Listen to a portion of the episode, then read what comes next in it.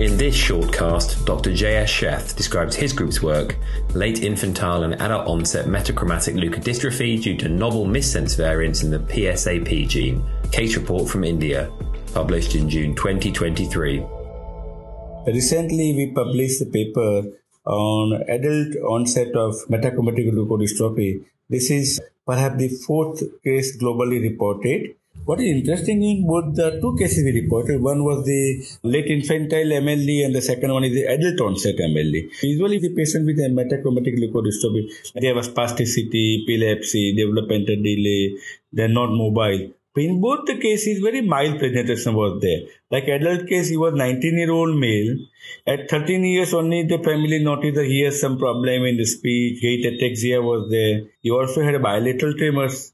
So clinically, it was suspected that he may have a metachromatic leukodystrophy. So lysosomal enzyme study was done for sulfatase, which was normal.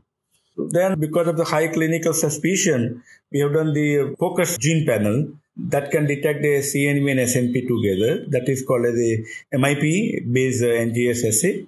That has identified the novel mutation in exon 6 in the activator protein gene, that's PSAP gene, which encodes the protein saposin B and which was a point mutation, missense mutations. And second case, which was a late infantile form, was a three-year-old child. At one year, the parent noticed that he was getting recurrent cough, cold, fever. Global developmental delay was there, but there was no epilepsy or no any spasticity. Again, with the high degree of clinical suspicion, MLD was suspected, the enzyme was normal. In both the cases, the MRI was suggesting there was a hyperintense signal in the deep white matter. There was no classical leukodystrophy in both the cases as we see in the MLD cases with the MRI pictures. And the child also had speech problem, so delayed speech, the dysarthria was there.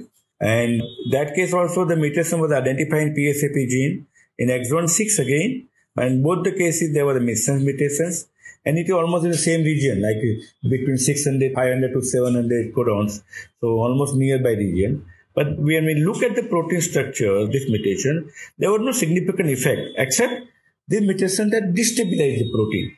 So perhaps that could be the reason why there was a very delayed onset or subtle clinical signs. So what is the message in both the cases? So when you see the child or the patient with subclinical signs like the gait ataxia or tremors, tremors was very common in both the cases, bilateral tremors, upper limb and lower limb also.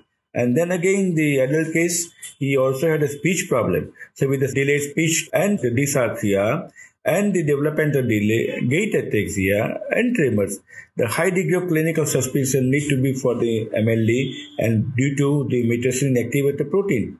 And I think that though this is the fourth case globally reported for adult onset, perhaps there may be more cases, but because of the subtle clinical signs, they are underdiagnosed. So the clinicians like pediatricians and the pediatric neurologists adult neurologists, they need to look at such cases where you presented with these signs, at least think of the uh, metachromatic leukodystrophy and maybe due to the activator protein deficiency. Thank you so much.